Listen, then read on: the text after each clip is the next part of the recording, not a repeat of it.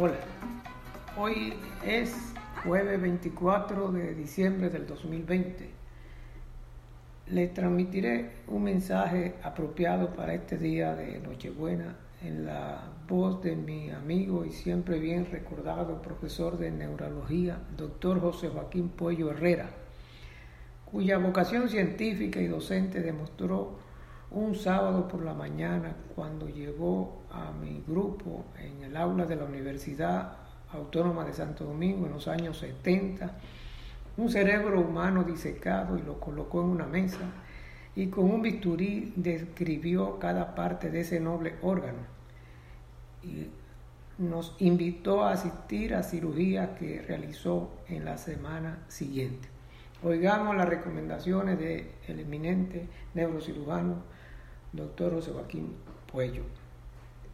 Autoriamente para lo que pueda venir. La gente se preguntará, doctor, ¿y qué usted quiere decir con eso lo que pueda venir? Yo te voy a decir, Willy. El día de mañana, el día de hoy y mañana son días claves, porque los que se contagian, se contagian entre hoy y mañana. Los primeros síntomas deben aparecer el jueves de la semana que viene. Pero ¿qué ocurre? El jueves de la semana que viene es 31.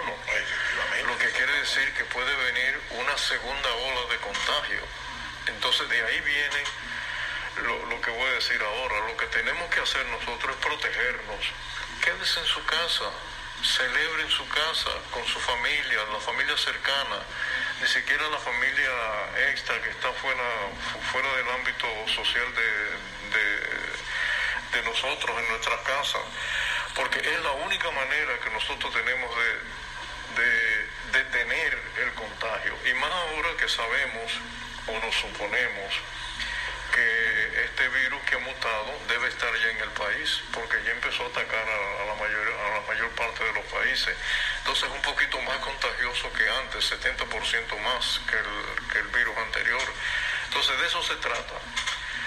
Yo me temo que me temo realmente que, vamos a enfrentar un contagio serio. Y lo otro que tiene que ver, que es lo que Willy ha dicho más o menos entre, entre, entre palabras, es que si uno une esa cantidad de contagiados que puede haber, ojalá que no, pero que puede haber con accidentes de tránsito, esa es una fórmula mortal, porque eso va a significar que los hospitales entonces podrían colapsar o podrían estar tan llenos de pacientes que los médicos no podamos atender a todo, a todo el que llega. Entonces de eso se trata, de que la gente entienda, señores, que la gente que me esté escuchando, que la gente entienda que esto no es un juego, que no es una chanza, que no es una especulación, que no es simplemente alertar a la gente y asustar a la gente, es al revés, es prevenir.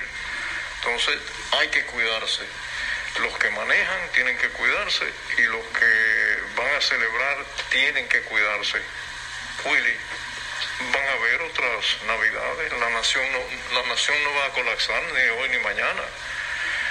Vamos a tener más fiestas, más 31, eso va a pasar. Y, les digo lo siguiente, Willy, la gente me pregunta eh, muy frecuentemente que cuándo va a terminar la pandemia. Bueno, desde que yo era estudiante de medicina y nos hablaban de, las, de las pandemias, los profesores siempre nos decían, las pandemias todas terminan. No ha habido una sola en la historia de la medicina que no haya terminado, desde hace más de 300 años.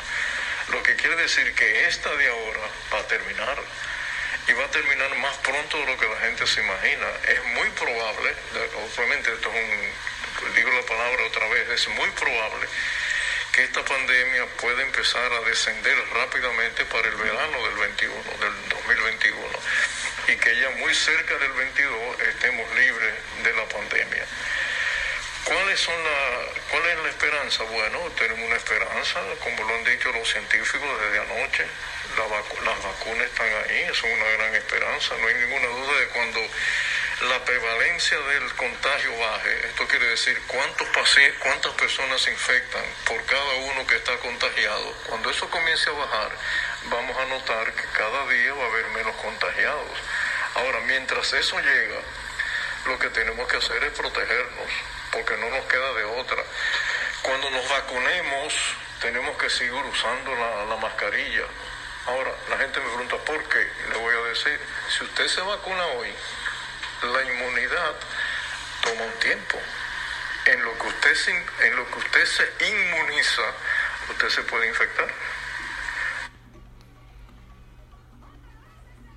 Les deseo felices fiestas de Navidad y fin de año, a mantener la esperanza en la ciencia y la fe en la providencia, a oír las voces de nuestros científicos y nuestras autoridades, a usar las mascarillas y el distanciamiento físico, a evitar las aglomeraciones y a confiar en que Dios mediante esto pasará y seguiremos por siempre. Les habló William Galván, profesor de Psicología de la Universidad Autónoma de Santo Domingo. Muchas gracias.